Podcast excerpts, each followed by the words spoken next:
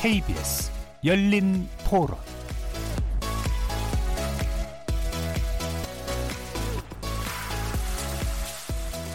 안녕하십니까. KBS 열린 토론 정준입니다. KBS 열린 토론을 잘 듣고 있는 사람인데요. 함께 이야기하면서 관심 없던 분들이 그걸 들으면서 거기에 대해서 같이 판단을 하고 또 좋은 여론을 형성할 수 있는 좋은 프로그램이 됐으면 좋겠습니다. 뭔가 자기 입장 차나 이제 견해 차는 있겠지만 토론의 결과가 좀 더 실질적인 이야기들이 대안을 좀 만들어 볼 수 있는 그런 토론 프로그램 되시길 부탁드리겠습니다. 잘 중재해 주실 수 있는 분이 사회자이신 거잖아요. 다른 사람들의 의견을 좀 진실되고 공정하게 이끌어 줄 수 있는 사람. 정준희 교수님 공정한 토론 진행 부탁드립니다. 좀 다양한 주제로 꾸준하게 많은 사람들의 의견을 좀 나눌 수 있는 장이 돼서 KBS 프로그램이라고 하게 되면 아 열린 토론 이렇게 바로 나올 수 있는 그런 이제 장수할 수 있는 그런 프로그램이 됐으면 좋겠어요. 여러분이 생각하시는 바람직한 토론은 무엇인지 잘 들었습니다. 말이 진실의 근거를 두지 못하게 된 시대. 자신의 이익에 부합하기만 하면 진실을 흐리는 허울이 오히려 더 선호되는 사회. 듣고 싶은 것만 듣고 보고 싶은 것만 보고 유리한 것만 주장하는 것이 토론의 목적은 아닐 것입니다. 진실은 대부분 불편합니다. 비록 내가 믿었던 것이 힘을 잃더라도 튼튼한 근거와 논리를 갖춘 의견에 직면하길 주저하지 않을 때 더 나은 암, 더 정의로운 사회가 가능해질 겁니다. KBS 열린 토론이 마음을 열고 머리를 여는 장이 됐으면 합니다. 저도 여러분 대신 묻고 극한 대치 속에서 합의의 길을 찾기 위해 노력하겠습니다. KBS 열린 토론은 여러분과 함께 만듭니다. 청취자분들도 토론에 참여할 수 있는 방법 안내해 드릴게요. 문자로 참여하실 분은 9730번 누르고 의견 남겨주시면 됩니다. 단문은 50원, 장문은 100원의 정보 이용료가 붙습니다.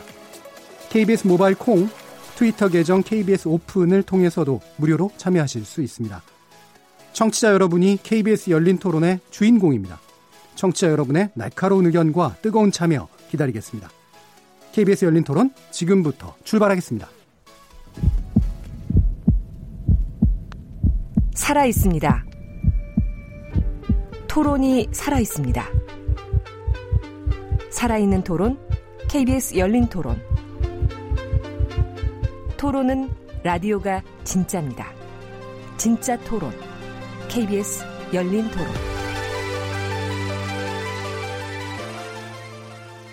협치는 말뿐이고 대립만 남은 여의도 정치 여기서 새롭게 바꿔봅니다. 정치의 재구성.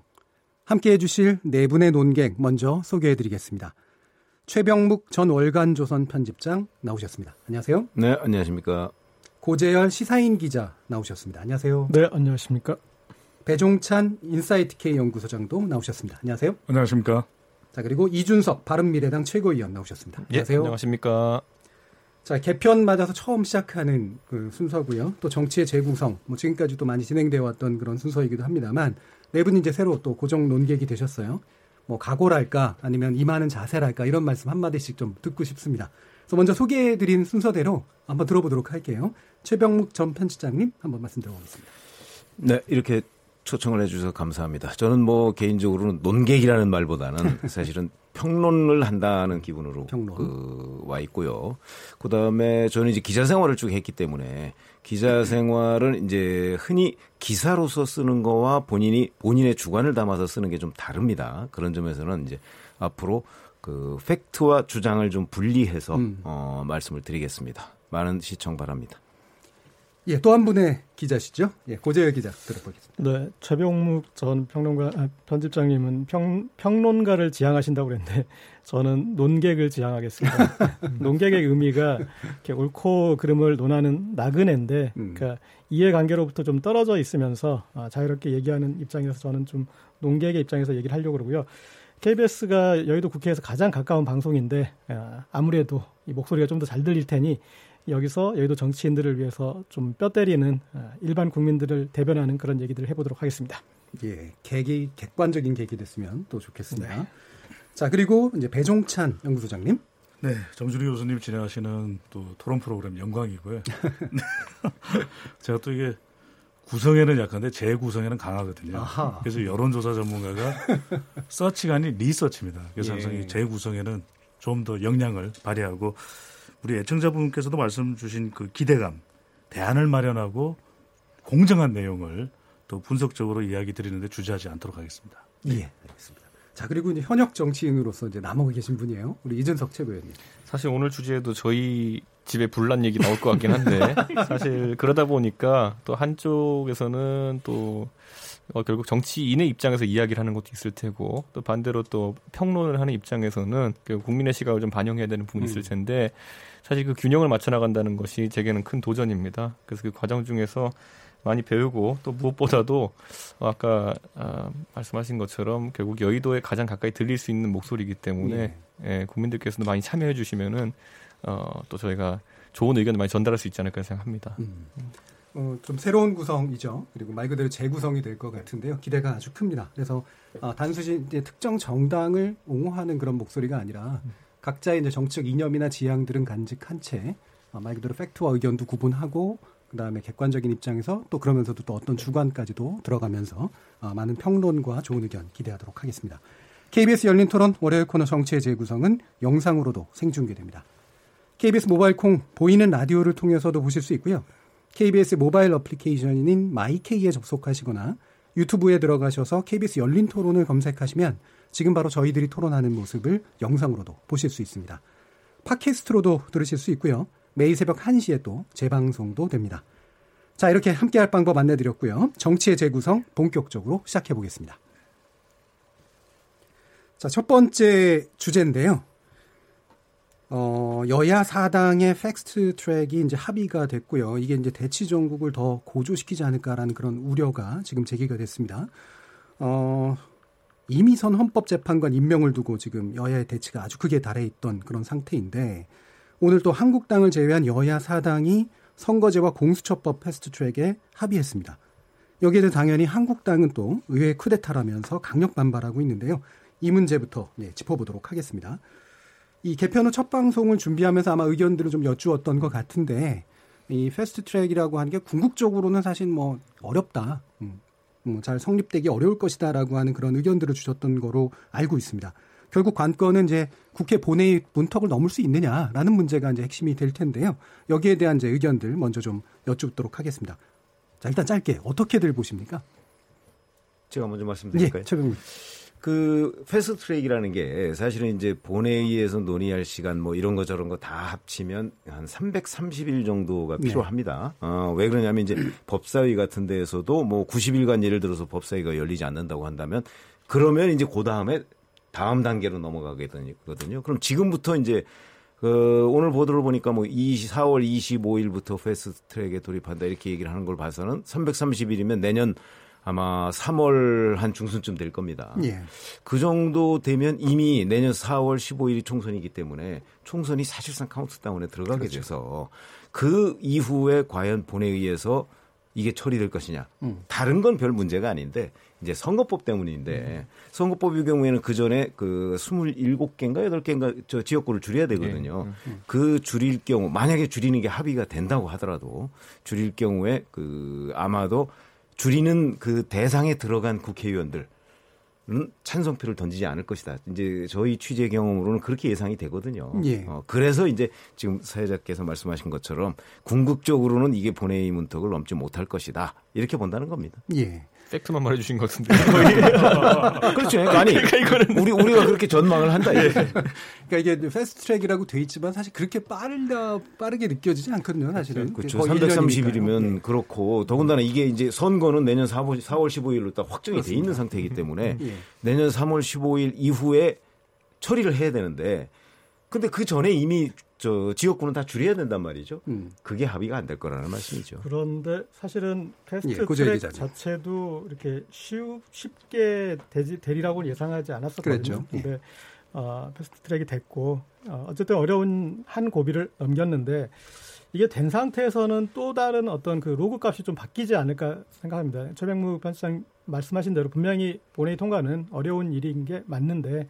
일단은 어, 현재 상황으로 봤을 때는 어쨌든 어, 문재인 정부가 이제 국정 동력을 어느 정도 어, 좀 아, 가게 됐고 그리고 이런 어떤 그 정치 현안의 경우에 기세라는 게 있는데 그러니까 이 패스트 트랙을 통해서 일반 국민들이 아, 그동안 이 이슈에 대해서 조금 좀 약간 이슈에 필요해 져졌던 이슈인데 이게 되고 뭐가 되면은 또 국민들이 당연히 된다라고 생각하는 그런 경우가 있습니다. 예. 그러면 이제 정치인들이 밀려서 또 구현을 해줘야 되는 그런 부분이 있고 그리고 또 아까 말씀하신 이제 선거구 줄어드는 문제들은 여러 가지 음. 또 어떤 그 정치 공학적으로 어, 이게 해결할 수 있는 여러 요소들이 기술적으로 좀 있기 때문에 어, 저는 또 기대를 해볼 요, 요소도 있다고 생각합니다. 예, 이 패스트 트랙 그 본회의는 합의는 잘 안 될 거지만 패스트 트랙 그러면 무슨 의미일까 뭐 이런 이제 궁금증들 아마 가지실 텐데 방금 고재열 기자님 같은 경우 이게 어쨌든 기세다 한 단계 넘은 거다 이렇게 말씀 주셨어요. 그 국민 여론은 과연 어떻게 볼까라는 것이 사실 중요하거든요. 예. 이 국회, 국회에서 뭐 패스트 트랙 이야기가 나오는데 사실 국민들이 체감할 때는 slow track이에요. 음. 그러니까 빨리 민생 현안을 처리해야 되는데 이것도 이 공약이고 개혁 과제거든요. 그런데 지금 여야 간에 합의가 안 되는 거죠. 예. 근데 여론은 무엇을 볼 것이냐. 저는 이걸 좀 좀 더 깊이 들여다봐야 되는 것이 이 결과를 볼 수도 있지만 과정을 볼 수도 있는 것이거든요. 음. 그러니까 패스트 트랙의 마지막 종착점은 선거제가 개편되고 공수처법안이 통과되는 겁니다. 예. 그런데 이 과정을 지켜보면은 지금 그래도 여당과 야당이 협의가 돼서 패스트트랙 하기로 지금 논의가 되고 있거든요. 예. 이제는 이것이 일단은 전국을 주도해 나갈 것입니다. 어떤 음. 식으로든 간에. 그렇다면 이 논의 논의의 선상에서는 자유한국당은 제외돼 있거든요. 예. 그래서 잠깐 들여다보자고요. 그러니까 지금 선거제도도 그렇고 연동형 비례제표제, 그 다음에 이 공수처 관련 법안들도 국민 여론은 호응적이에요. 그리고 또 하나는 선거제는 더불어민주당이 정의당과 바른미래당과 협력할 수 있는 공간이 확보가 되죠. 예. 그다음에 공수처는 또 정의당과 민주평화당과의 공간을 협력을 할 수 있는 공간이 확보됩니다. 그렇게 되면 이 과정에서 이 최백묵 어 편집위원 아 논술 아 저기 위원 기자께서 말씀해 예. 주셨던 대로 말씀해 주셨던 대로 본회의에서는 난망할 수 있겠지만 앞으로 이 총선까지 가는 내년 기간 동안 이것이 전국을 주도해 가면 결국은 자유한국당은 과연 여론에서 좀 더 설득력 있는 명분을 얻을 수 있 을까? 음. 그렇지 못할 가능성이 있거든요. 그렇다면 예. 이것은 더불어민주당으로서는 야당과 협력해 가면서 야, 우리 민생도 한번 다뤄보자. 이런 이야기도 나올 수 있고 또 하나 저는 핵심적인 것이 끝끝내 선거제 개편에서는 조금 어렵다 하더라도 어, 최문 기자께서 아까 말씀 주셨던 대로 본회의 내에서는 힘들다고 하더라도 음. 이것이 공수처 관련되는 법안은 또 나중에라도 분리돼서 아 그렇다면 이것이 검경 개혁의 핵심이다. 여론을 확보하게 되면 통과될 여지도 있는 것이거든요. 그런 면에서는 지금 더불어민주당이 패스트트랙의 주도권을 가져가고 있는 것은 저는 어 정치 현안을 주도해가는 측면에서 나쁜 선택이 아닌 걸로 보입니다. 예. 그러면 우리 이준석 최고위원께도 한번 여쭙겠는데 어쨌든 키였잖아요 바른미래당이. 예, 그렇죠. 예. 예. 나름대로 생각들이 좀 복잡하실 것 같은데.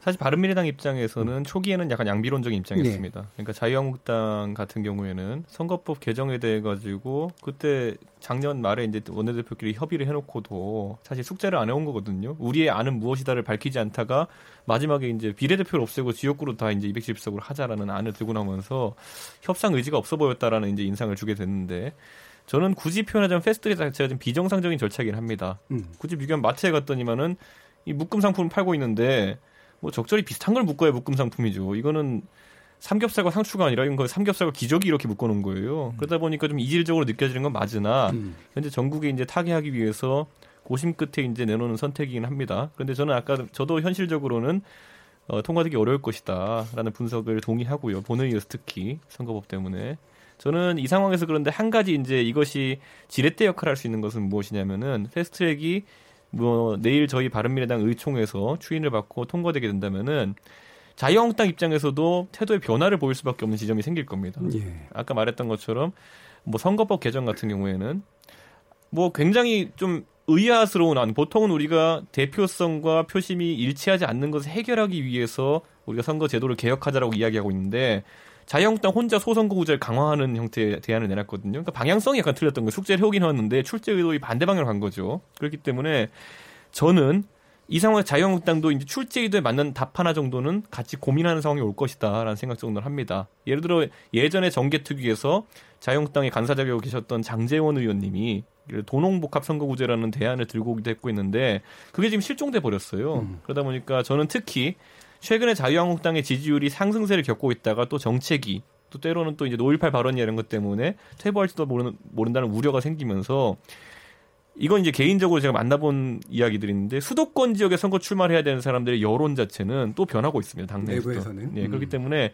저는 패스트트랙은 자유한국당에게 협상을 강제하는 효과는 있을 것이고 음. 다만 지금의 안이 최종 안이라는 생각도 하지 않고 이 패스트트랙에 올라온 안이 통과되지도 않을 것이며 330일이 걸리지도 않을 것이다. 그러니까 이런 불확정성 요소를 다 고려하셔서 해석하셔야 된다 이렇게 봅니다. 음, 그러니까 적어도 자유한국당의 내부의 태도 변화가 나올 수는 있을 여지가 좀 생기지 않을까라고 좀 전망을 하시는 네. 것 같은데요.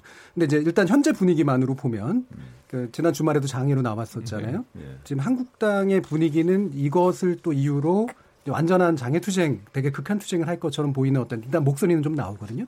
어떻게 될 것 같습니까? 그러나 뭐 공수처법하고 이 선거제 이 패스트트랙 문제 가지고서 예. 이것만 가지고서 하기는 어려울 거고요. 예. 그 아마 지금 얘기한 이제 이미선 헌법재판 재판관 문제나 아니면 헌법재판소 재판관들의 어떤 편향성 음. 뭐이 문제를 중점적으로 부각시켜서 국민들한테 아마 설득을 하려고 할 가능성이 높아요. 왜 예. 그러냐면 제가 아까 선거법이 지금 아까 뭐 얘기했습니다만 선거법이 같이 엮여 있기 때문에 이게 공수처법도 지금 안 될 거 안 될 가능성이 높다고 저는 보는 거거든요. 예.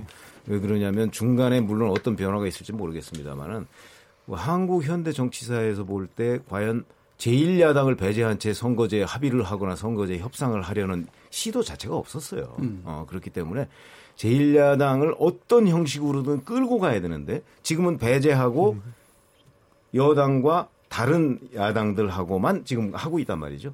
그거는 제1야당을 굉장히 자극하는 요소가 돼요. 예. 어, 그렇게 되면 제1야당은 들어오고 싶어도 또는 무슨 다른 대안을 내놓고 싶어도 대안을 내놓을 수 없는 상황까지 간다고요. 예. 이제 그 상황이 되면 그 아무리 그 지- 자유한국당을 제외한 다른 정당이 이 그 패스트트랙 문제를 굴려간다고 할지라도 어 저희가 경험적으로 볼 때는 그게 굴러가지가 않는다 하는 겁니다. 예. 그렇기 때문에 그 여당이 어떤 식의 미끼를 던지든 여튼 제1야당을 끌어들여서 같이 협상의 테이블에 앉아야만 이 문제가 그 해법을 찾을 수 있고 뭔가 그 가운데서 변화를 모색할 수 있는 거지 지금처럼 아 우리 사당이 그냥 뭐 표로 밀어붙이면 될 거야 라고 생각하면 실질적으로 되는 일은 없을 것이다 하는 것이 제 생각이죠. 그런데 일단 지금 예, 고재혁 기자님. 제1야당이 장애 정치를 시작한 마당이니 장애 정치를 시작하고 거기에 이슈 하나를 더 얹은 거지 않습니까? 이제 패스트트랙에 예. 대해서 얹었는데 어 저는 지금 자유한국당의 장애 투쟁이 좀 비유하자면 그런 것 같습니다. 그러니까 어 더 아픈 부분이 있는데 더 아픈 부분을 때릴 수가 있는데 덜 아픈 부분을 때리, 때리고 있다. 자유한국당이 제대로 네. 공격을 못한다. 그렇죠. 예, 그러니까 예. 우리가 어떤 펀치를 날릴 때뭐 음. 엉덩이나 어, 뭐 살이 이렇게 많은 데를 때리면은 좀 타격이 적잖아요. 예. 그러니까 자유 지금 좌파 독재라고 아, 지금 현 정부를 이제 좌파 정부를 규정하면서 그런 이념적인 공세를 펼치고 있거든요. 그런데 이게 이제 예전에는 어떤 정가의 보도처럼 어떤 통했던 그런 방식일지 모르겠지만 지금은 제가 봤을 때는 그거는 그렇게 아픈 부분이 아닐 거라고 생각합니다. 왜냐하면 국민들이 아, 그런 이제 주장에 어떤 동조하는 어떤 그 규모가 예전만큼 되지 않을 것 같고 그리고 지금 사실은 아픈 부분은 뭐 이미선 헌법재판관도 그랬지만 너무 이뭐 어떤 진보 정부라고 그랬는데 김의겸 대변인도 그랬고 이게 너무 어떻게 돈을 벌었는지 모를 이상한 돈을 많이 벌었고 음. 그래서 뭔가 이 사람들도 예전에 어떤 그 집권 세력과 다르지 않은 것 같다. 그리고 어떤 구- 일반 국민들이 실망하는 지점이 있었고 그리고 어, 어떤 정권의 정통성을 주장하기에 아픈 부분이 있었는데 그것을 좌파로 몰아가면서 다른 부분으로 오히려 희석시키고 있는 거 아닌가. 음. 예, 그래서 제가 봤을 때는 지금 어, 그리고 현 이 자유한국당 지도부가 장애 투쟁에 별로 그렇게 유능한 쪽이 아닙니다. 그동안 이제 몇 번 하다가 이게 좀 상당히 어 이게 장애 투쟁이 맞나 좀 어, 좀 뭔가 어떤 결기를 보여주지 못하면서 예. 어, 그동안 어떤 그 장애 투쟁 나와서 재미를 그렇게 보지 못했는데 이번에도 제가 봤을 때 좀 이렇게 어정쩡하게 어, 그리 좀 어, 이 오히려 스텝이 더 꼬이고 있는 게 아닌가 싶을 정도의 음. 그런 부분이 좀 보입니다. 그러면- 장애 투쟁을 저는 조금 다르게 보는데 예. 최근 소장. 자유한국당 지지율이 상승한 것만은 분명하거든요. 예. 또 보궐선거에 탄력을 받아서 이제는 좀 장애로 나가볼까 하는 그런 유혹을 느낄 수 있을 것 같아요. 왜냐하면 장애로는 뭐 나가야 뭐 삼겹살도 보고 뭐 기저귀도 보고 이렇게 할 수가 있는 것이거든요. 그러니까 이제 민생에 좀 더 공간적으로 장애인이 나온 것이 더 자유한국당이 적극적이지 않은가 이런 어떤 이미지를 줄 수 있다라고 자체적으로 판단할 수가 있다라는 것입니다. 그게 왜냐하면 지금 쪽 자유한국당의 지지율이 아주 낮았을 때 10%대 했을 때는 이 국회의사당 공간 내에서만 주로 성토 분위기였어요.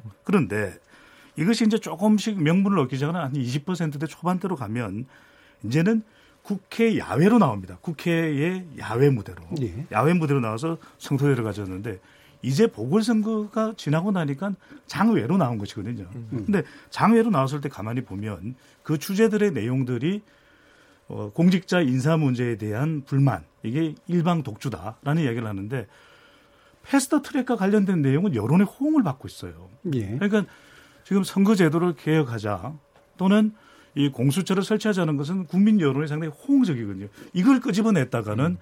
이 보수층을 결집하기가 쉽지 않은 거죠. 그러니까 음. 총선이 가까워져 온 가까워져 가는 마당에 다른 이슈보다 이제 안보를 들고 나올 수 있는 것입니다. 음. 안보 문제들을 들고 나왔을 때 이것에 대해서는 나중에 다시 말씀드리겠으면 보수 성향의 꼭 이걸 태극기 부대라고 우리가 이야기하지 않더라도 이들이 또 상당히 호응적일 수가 적극적일 수가 있는 것이거든요. 바로 이런 부분들도 좀 이야기가 될 수 있는 부분이고 그 외에 장에 나왔을 때 지금 명분을 가질 수 있는 것이 안보, 경제, 또 인사 문제 이런 것을 끄집어낼 수 있기 때문에 저는 이런 부분들이 장애 투쟁을 하는 명분이 되는 또 하나 짧게만 추가드리면 박근혜 전 대통령 관련된 이야기가 나오거든요. 이런 걸 이제 당 내나 국회 내가 아니라 밖에 나오면서 박근혜 전 대통령의 이야기를 이야기를 끄집어내는 것은 박 전 대통령을 빌미와 명분으로 개파 내부의 갈등이 봉합되는 차원이 펼쳐진다는 겁니다. 그러니까 예. 이런 것들을 다분히 저는 노린 자유한국당의 모습으로 보여집니다. 예. 근데 이게, 이게 지금 약간 음. 사뭇 다른 이야기인데요. 제가 이준석 최고위원께 음. 여쭐게요. 음.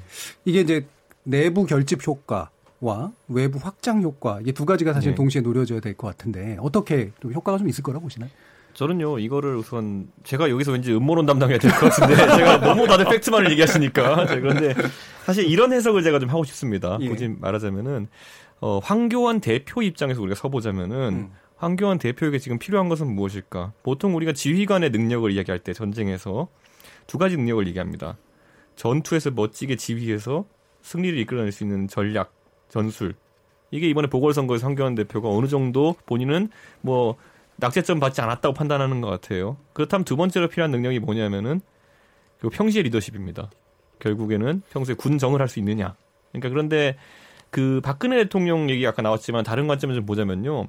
우리가 생각하는 박근혜 대통령의 선거 여왕 이미지라는 것이 아까 전략 전술에 해당하는 부분이었다면은 평시에는 그럼 대비되는 게 뭐였냐면 사학법 투쟁 같은 것들로 당내에 당신을 묶어놓는 걸 굉장히 잘했어요. 노무현 정부 시절에. 그렇죠. 그렇죠. 예. 그러니까 그 성공 방정식을 다시 생각하고 있는 겁니다. 예. 그때 지금 황교안 대표가 자신의 대권 도전에 대해서 끊임없이 질문받는데 사실 노무현 정부 때도 박근혜 대통령이 리더십의 의문을 굉장히 막 받았어요. 그러니까 선거에서야 본인 이미지로 박정희 이렇게 됐지만은 평시에 당을 장악할 능력과 리더십이 있겠느냐라는 질문 받았을 때 사학법 투쟁 같은 뭐 그것이 옳고 그르냐를 떠나가지고 강력한 투쟁 수단을 결부시켰기 때문에 가능했다 보거든요. 예. 그러니까 저는 지금 황교안 대표도 그게 필요한 시점이다. 음. 그래서 당 내부적인 요인 때문에 아까 고 기자님이 형식과 아이템을 이제 구분 지었는데 형식은 이게 꼭 필요했을 것이다.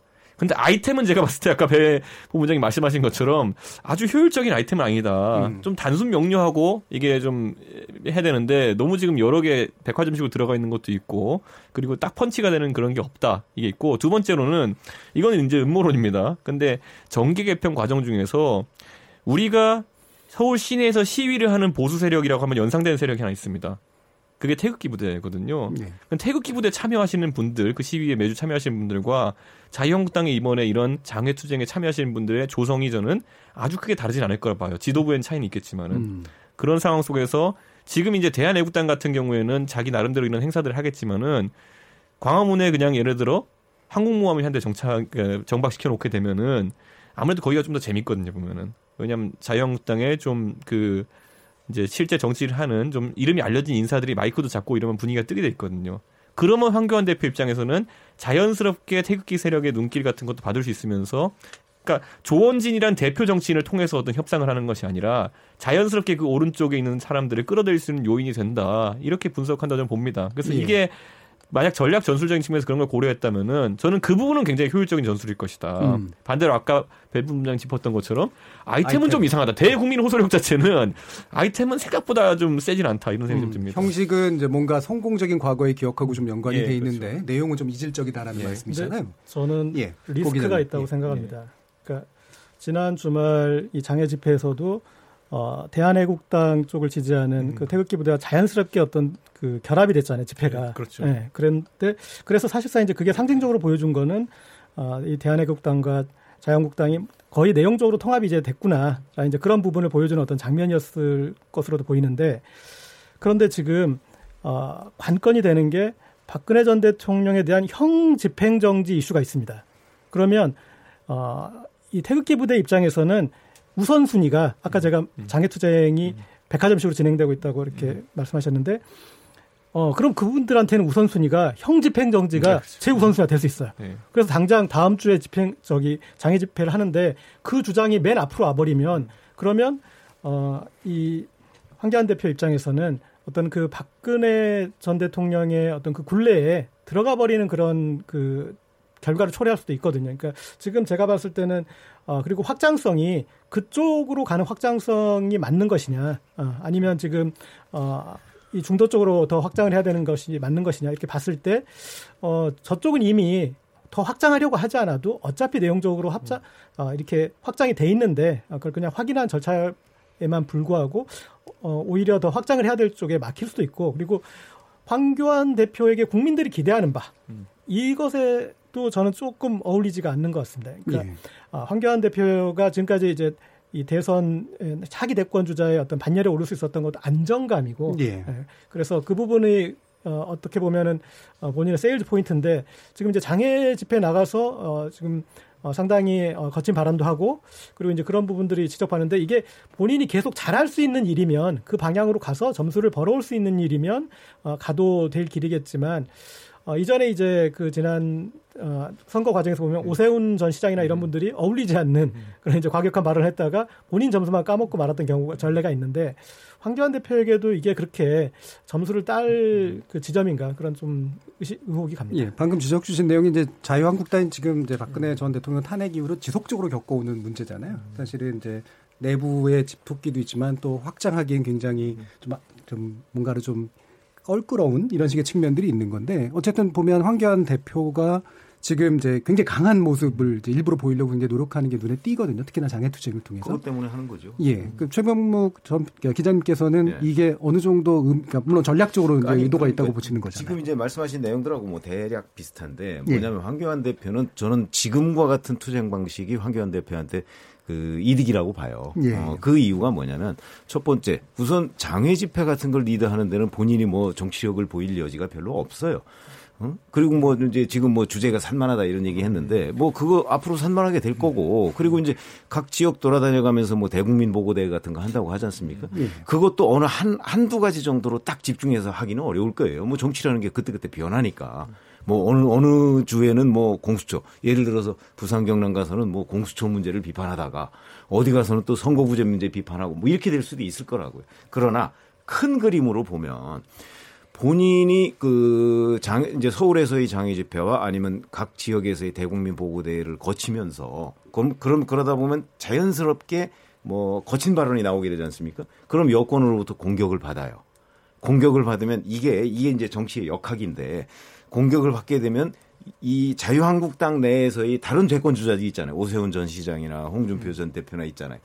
그 사람들과 황교안 대표가 차별화되는 거예요. 음. 저는 그걸 노렸다고 생각하거든요. 예. 그렇게 되니까 자유한국당 내에서 황교안 대표의 리더십이 우뚝 설 수가 있는 거다. 예. 이걸 우선 첫 번째로 노렸다고 보고 장애 집회에서 본인의 리더십을 뭐 확고히 한다는 거는 저는 두 번째 목표고 저는 이번 그 서울에서의 장애 집회 때 그거는 뭐 그다지 성공적이지 못했다고 음. 보거든요. 음. 그렇지만 황교안 대표로 보고서는 첫 번째 그 목표가 워낙 컸기 때문에 그리고 앞으로도 그걸 계속 이어갈 것이기 때문에 전체 플러스 마이너스 이렇게 해도 보면 플러스적인 요인이 많다고 아마 판단을 하고 있지 않을까. 음. 그렇기 때문에 앞으로 대국민 보고대회를 계속할 것이다. 예. 이렇게 봅니다. 그럼 이제 황교안 대표의 강력한 리더십을 부상시키는 건 그 개인에게 있어서 이제 대통령 후보까지 바라보는 그런 입장에서 분명히 길게 보면 그렇게 되는 될 거고 텐데. 이제 짧게 보면 내년 총선까지가 되지 않겠습니까? 예. 자유, 자유한국당에게는 어떨까요?